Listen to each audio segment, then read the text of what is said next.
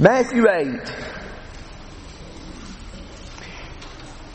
My guess is that there will be no one here today for whom this is the first time you've ever heard these words.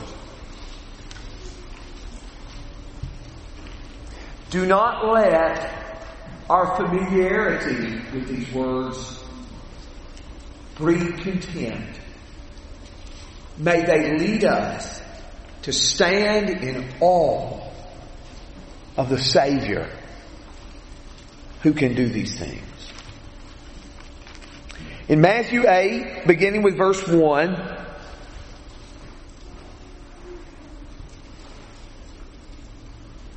the text tells us when Jesus came down from the mountain, large crowds followed him. And a leper came to him and bowed down before him and said, Lord, if you are willing, you can make me clean. Jesus stretched out his hand and touched him, saying, I am willing, be cleansed. And immediately his leprosy was cleansed. And Jesus said to him, See that you tell no one, but go and show yourself to the priests and present the offering that Moses commanded as a testimony to them. When Jesus entered Capernaum, a centurion came to him, imploring him and saying, Lord, my servant is lying paralyzed at home, fearfully tormented. Jesus said to him, I will come and heal him. To say more of the translation of that later. Verse 8.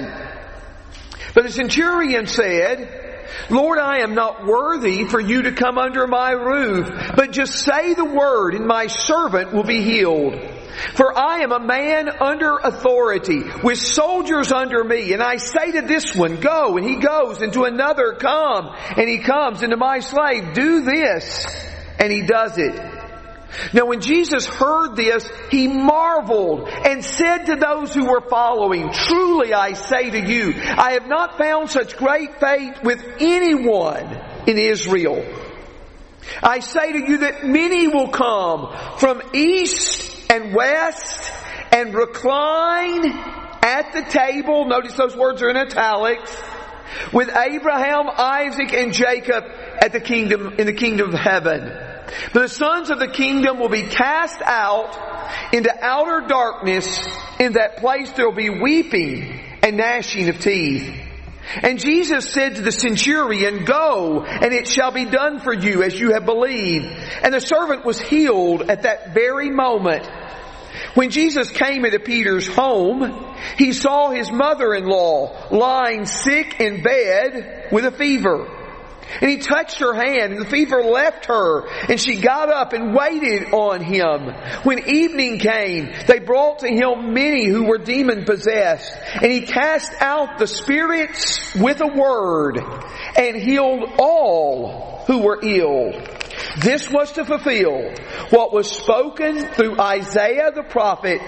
He himself took our infirmities and carried away our diseases. Matthew puts a lot of emphasis on Jesus' teaching. Nine of the 28 chapters in the Gospel of Matthew are devoted to his teaching, and we just finished with the longest sections like that, the Sermon on the Mount. But right after this, we have a heavy concentration of Jesus' miracles. Do you recognize that in Matthew 8 and 9, half of all the miracles recorded in the Gospel of Matthew are here? There is a link between the teaching of Jesus and the deeds of Jesus, the miracles of Jesus, even if we have to think seriously in order to connect them. But let us see this Jesus who speaks in the Sermon on the Mount, who spoke in the Sermon on the Mount, and see the great things that he does. The text tells us as he was coming down from the mountain, large crowds were following him. Now it's interesting that verse 1 mentions large crowds, and verse 2 mentions a leper. Because if there was any group of people that were ostracized in first century Jewish community, it would be a leper. They dwelt apart. They couldn't go to the tabernacle and later the temple. They had a covering over their mouth. If anyone came close, they cried, unclean, unclean. But you see a mention of the crowds in verse 1 and you see a mention of the leper in verse 2. And as we stated, the leper put a covering over his mouth. He cried, unclean, unclean. But here, this leper is approaching Jesus. He's bold, he approaches him, and he has no doubt about what Jesus can do. He says, Lord, if you are willing, you can make me clean. If you're willing, you can make me clean. He doesn't question his power, but he knows that it must be according to his will. And the Bible tells us Jesus stretched out his hand and touched him and says, I am willing. Be clean. He doesn't say, God is willing. He says, I will. Be clean.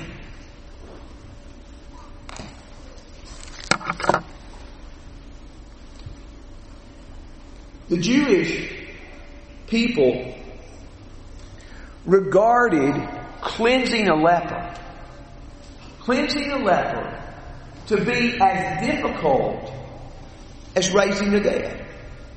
Do you remember when Naaman the leper sends to the king of Israel and writes a letter and says, here is Naaman, the king of, the king of Aram writes a letter to the king of Israel and says, here is Naaman, my servant, heal him of his leprosy. And the text tells us that um, the king of Israel tears his clothes. Am I God to kill and make alive? That you send one to me to cleanse him of his leprosy?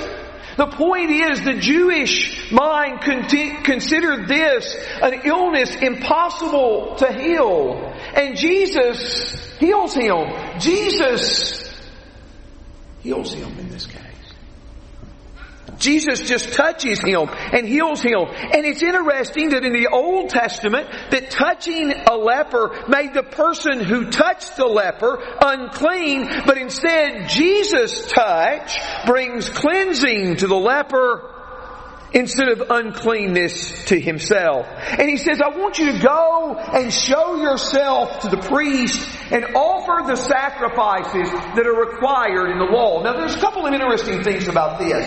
I want you to understand that the role of priests in the Old Testament with leprosy was not to do anything to cleanse leprosy. They didn't do anything to make the disease go away. What they did is pronounce a person clean after the end of the period. By the way, the term leprosy in the Bible is more comprehensive. It is broader than how the term leprosy is often used today. Today, it refers to uh, some horrible illnesses uh, which cause one to lose all feeling, uh, so that parts of their body can fall off with no no feeling at all. There are still a couple of leper colonies in the United States.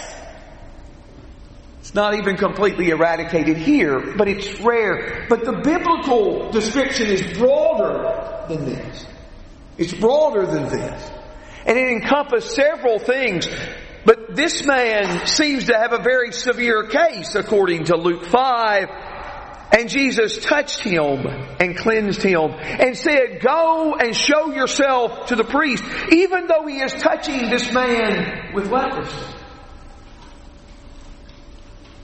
He is not disregarding the law. And he says, go and show yourself to the priest and present the offerings as a testimony to them.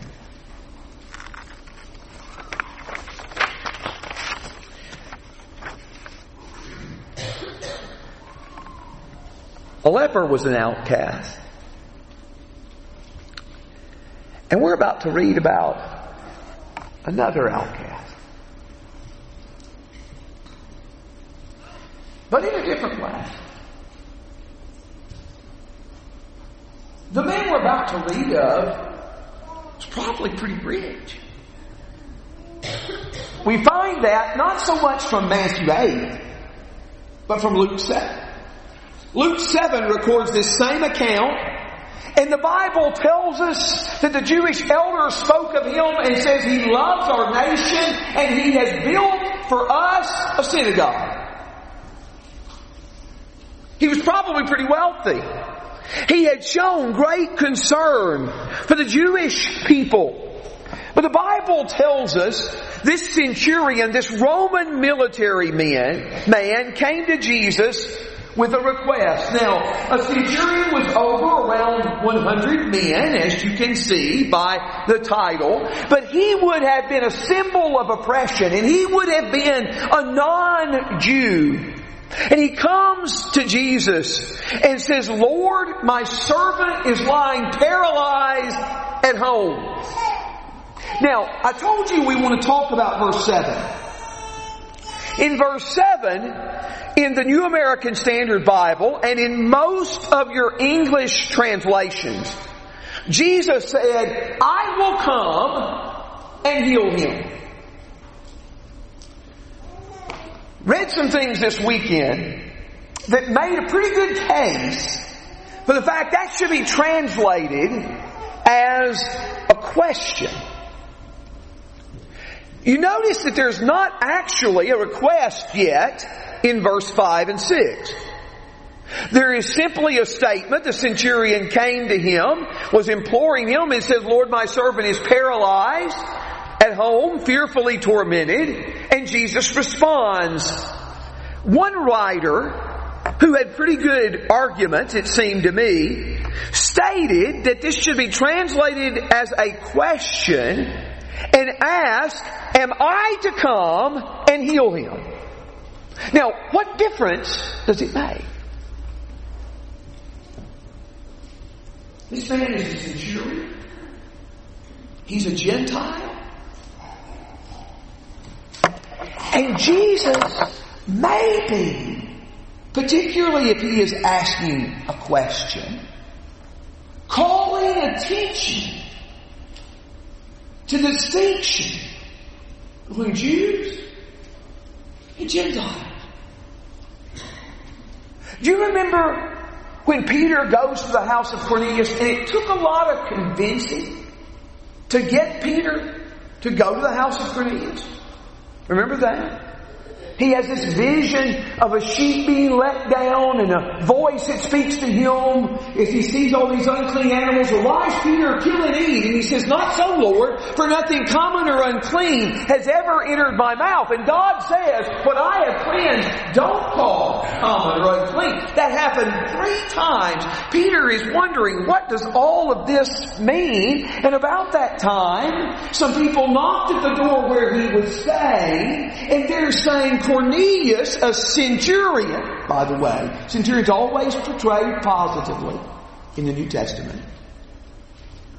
A centurion is sent for you. And when Peter enters the house of Cornelius in Acts 10 verse 28, he says, you know how it is unlawful for me, being a Jew, to come into the house of a Gentile.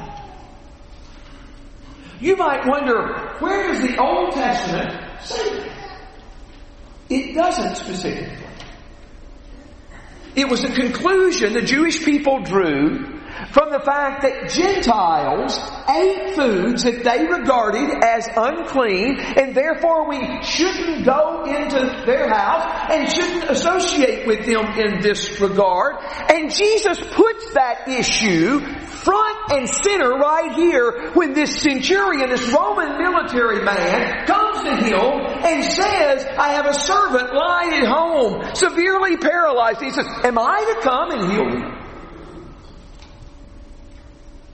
But don't judge that question as harsh until you hear the end of the story. But how does the man respond? He says, Lord, I am not worthy for you to come under my roof. Why would he say that? He had a lot more money than Jesus. He had a lot more social status than Jesus. But he says, I'm not worthy for you to come under my roof. He sees Jesus as a very holy man, it appears. I'm not worthy for you to come under my roof. But he said, I am under authority. I have people over me. And yet I still have soldiers who listen to my words. And I say to this one, go, and he goes. Do this, and he does it. And I know you can just speak the word, and my servant will be healed.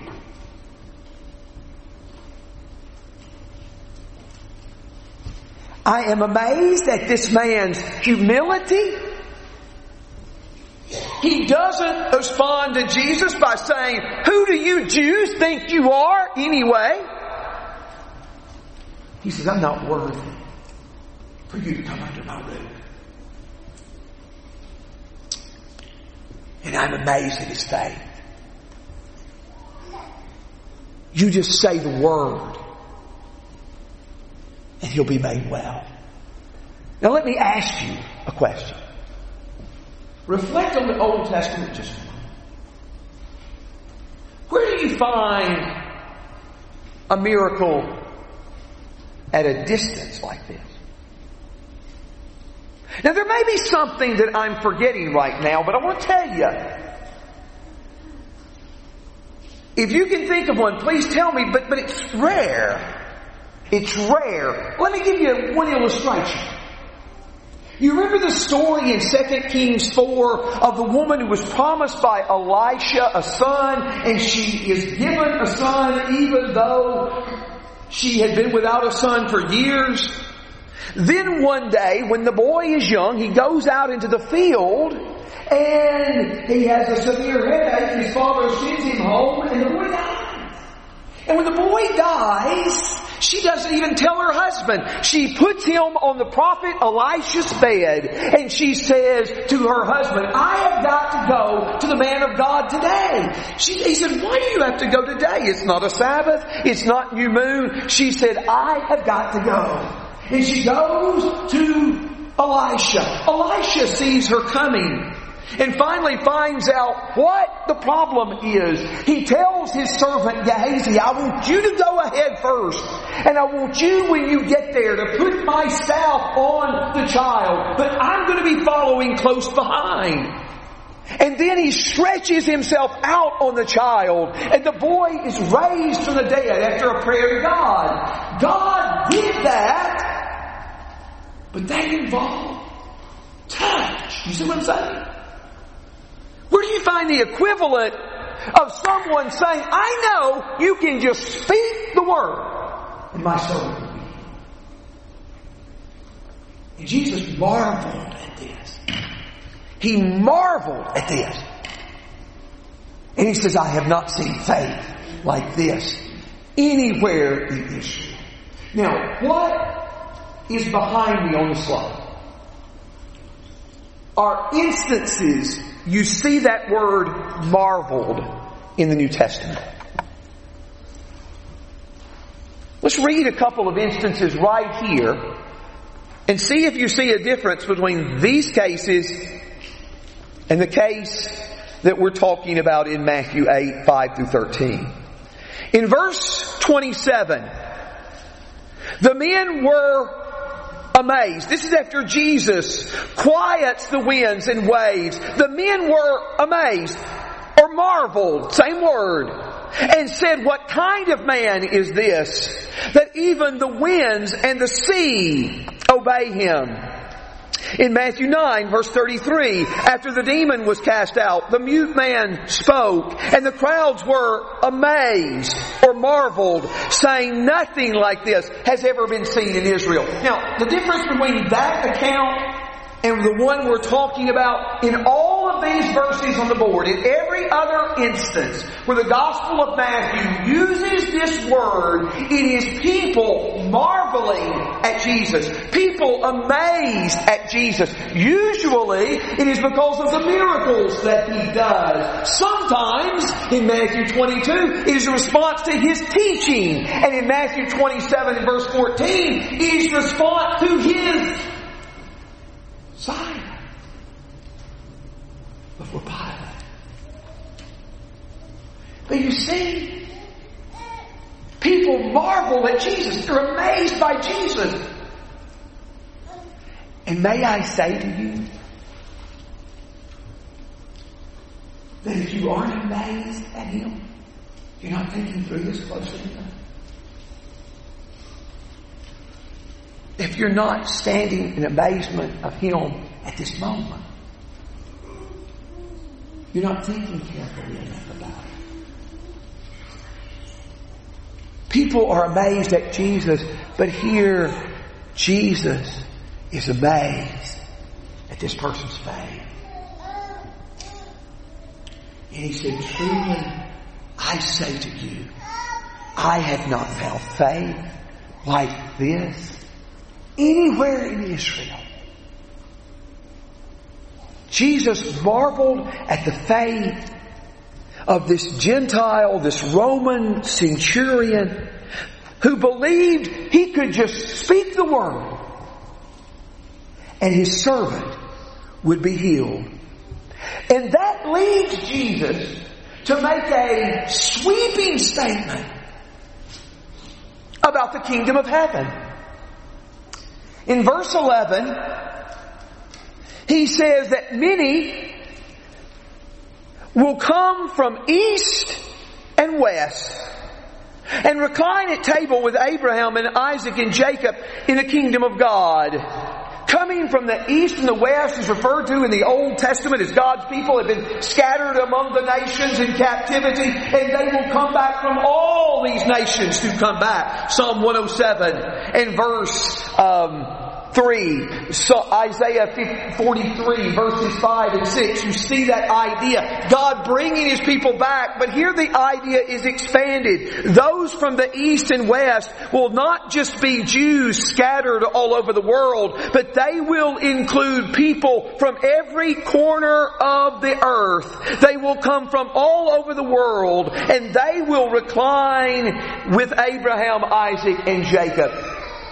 Now, this picture, the word recline is used in the New American Standard. I pointed out that the words at the table are not in the text.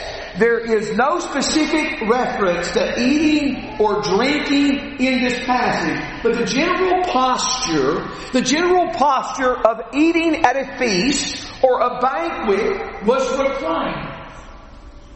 This is a banqueting scene.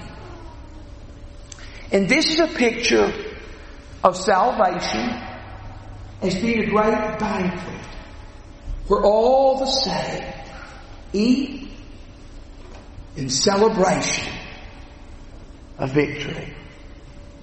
Some of your greatest memories in life are probably around the table.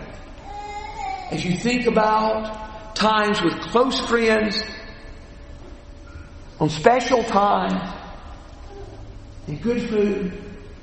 And that is a picture of salvation. And the New Testament alludes to it quite a few times. Maybe the clearest is that passage in Luke 13 that is on the PowerPoint slide.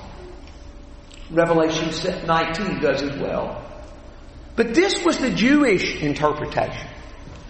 The Jewish interpretation was that all Jewish people would be present at the table. But Gentiles wouldn't be there. What he says is there going to be people like this centurion coming from the far reaches of the globe, sitting down at this feast in the kingdom of heaven.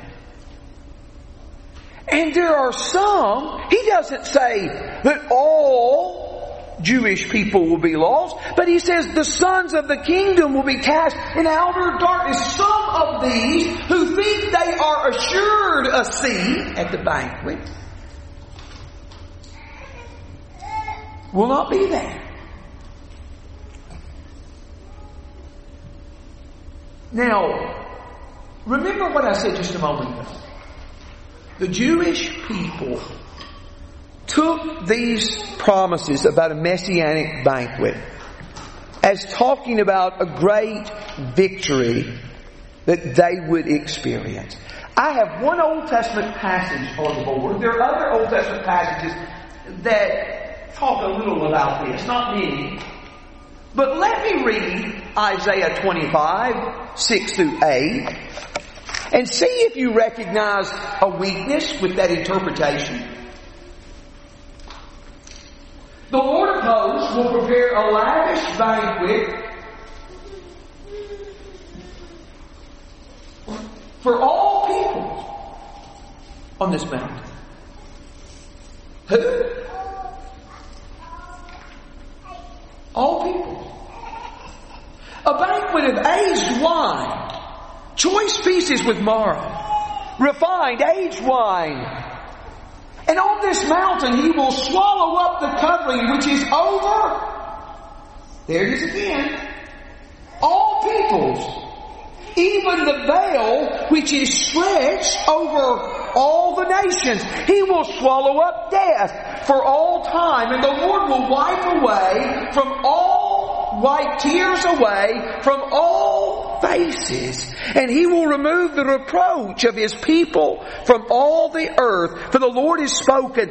This Old Testament passage itself talked about all peoples coming to the banquet. Membership in the people of God is not dependent on our ethnic background. It's not dependent upon our racial ancestry. It's not dependent upon what nation we're from or what language we speak. Membership among the people of God is determined by faith in God. By faith in God. And when a Gentile expresses this faith, and Jesus marvels at his faith, this is the kind of person that will be at the table. This is the kind of person who joins in the celebration. And all people of all nations who exercise that kind of faith are welcome in this place. Whatever language, whatever racial background, whatever ethnic background. But the key is faith. No one has their ticket punched because of their ancestry. And Jesus' teaching comforted the afflicted. And it also afflicted the comforted. As he said, the sons of the kingdom will be cast into outer darkness in a place where there will be weeping, gnashing of teeth. These are horrible portrayals. Now again, he is not stating all Gentiles will be saved and all Jews lost. And Romans will argue strongly against that idea. The promises of God are still open to all the Jewish people who would exercise this faith. But when Jesus makes this statement, he tells the man, Go and it will be done for you, as you say. At that very moment, he found the servant was healed. Oh, the power of Jesus.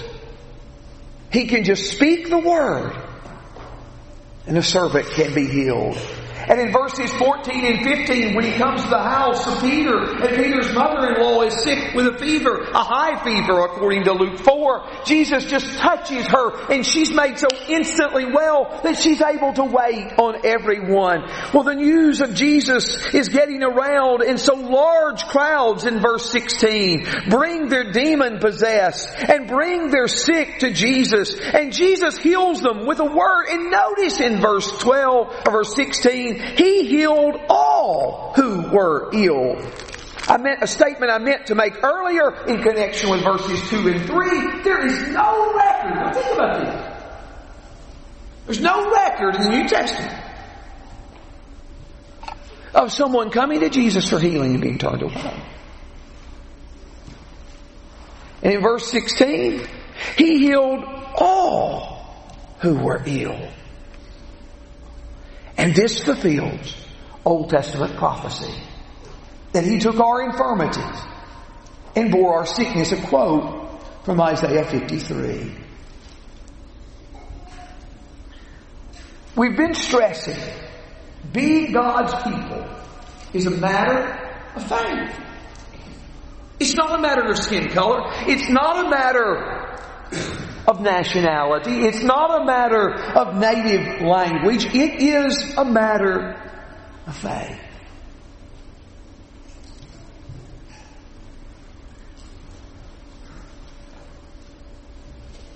And isn't it amazing how faith sometimes can be found in the strangest of places?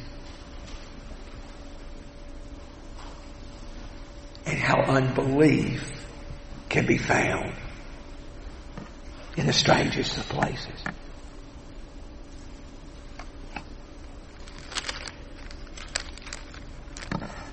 But all these miracles show us the power of Jesus. And they show us the compassion of Jesus. I stated that half of the miracles of Jesus recorded in the Gospel of Matthew are in these two chapters, Matthew 8 and 9.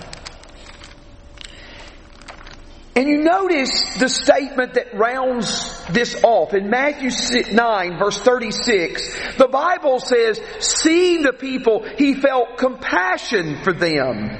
For they were distressed and dispirited like sheep without a shepherd. He looks at the people with compassion as sheep without a shepherd. The leper comes to Jesus, Lord, if you are willing, you can make me clean. I am willing, Jesus says. These miracles show His compassion. These miracles show His authority as the military man recognized. Listen, he says, I know what it is to give commands, and I can give commands to this servant, and he does this, and to another, and he does that. I know you have that kind of authority. You can just speak the word. My servant will be healed. And the one who spoke the worlds into existence with a word. In Genesis 1, now speaks a word and the servant is healed. Notice in verse 16, the Bible tells us he cast out the spirit with a word. You know why you need to read the Bible constantly? Because this word is powerful. He could speak a word and servants would be healed. Leprosy, raising, curing leprosy or healing leprosy is difficult as raising the dead. And a leper comes to him conscious that Jesus can't heal does. A Gentile centurion comes and says, I have a servant lying paralyzed at home, fearfully tormented. And I know you can just speak the word and he'll be healed. And he is healed. Peter and Andrew as well. Jesus comes to their house. It's their house according to Mark 1. in verse 29, but here in Matthew comes to Peter's house, and there's his mother-in-law, and Jesus can just touch her, and the fever disappears. And all the people could bring their sick, and he could heal them. What does this tell us? You remember what Jesus said in Matthew 7 verse 21. Not everyone who says to me, Lord, Lord, will enter the kingdom of heaven, but he who does the will of my Father who is in heaven. Did you notice that in verse 2, when the leper came to Jesus, he said, Lord, if you are willing, you can make me clean. In verse 6, the centurion said, Lord, my servant is lying paralyzed. In verse 9, he says, Lord, I am not worthy that you come under my roof. They see His authority. They see His compassion. They see His ability to do wonders. And you know what all of that should lead us to text? To totally surrender to Him as Lord. To follow one. To follow one who can cleanse lepers with a touch who can cast out demons and diseases with a word. He should lead us to totally submit to Him. And what He asks, we will do. No one came to Him looking for healing and was turned away.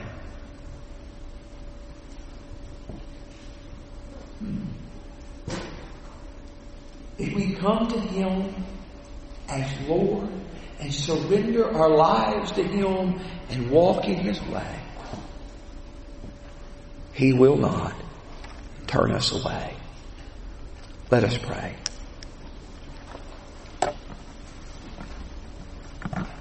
O oh Lord our God, how awesome, how majestic, how mighty and glorious you are.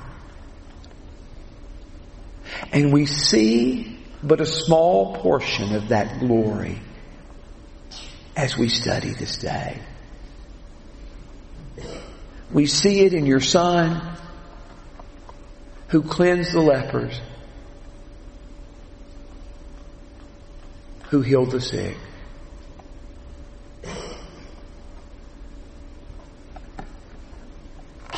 There is no one else who can do what you do.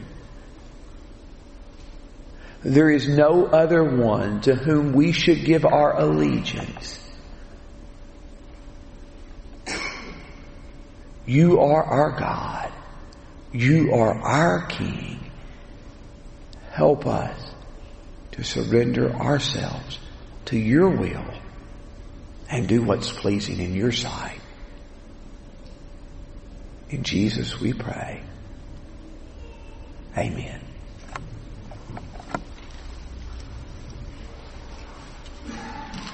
In giving the invitation, let me say one word about verse 17.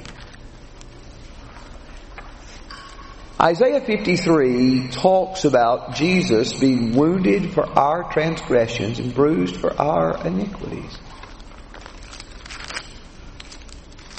The debate has gone on among some sincere people from a Pentecostal background asking if Isaiah 53 and verse, if that atonement Jesus brings means physical healing.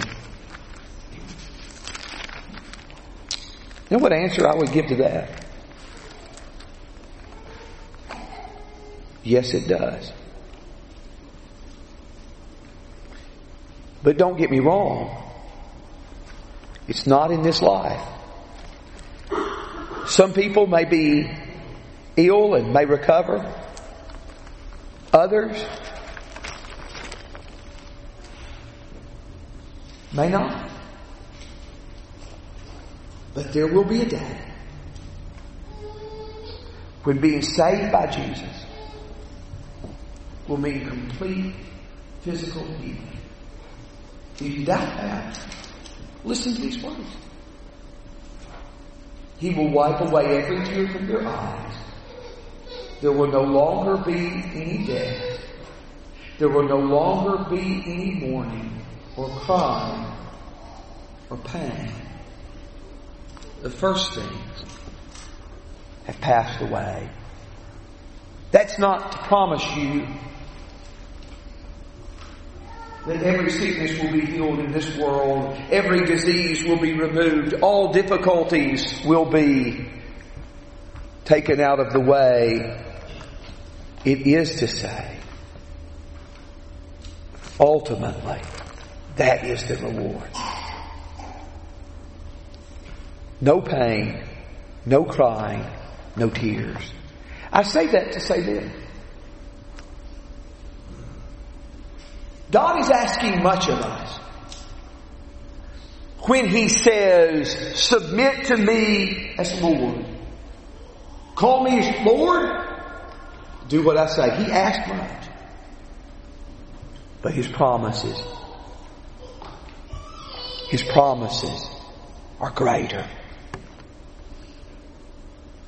His promises are greater than His demands. His blessings are greater than anything involved in our following Him. I hope seeing who He is leads you to want to follow Him as Lord. This Jesus who said, go therefore and teach all nations, baptizing them in the name of the Father and the Son and the Holy Spirit. If you need to do that today, come as we stand and sing.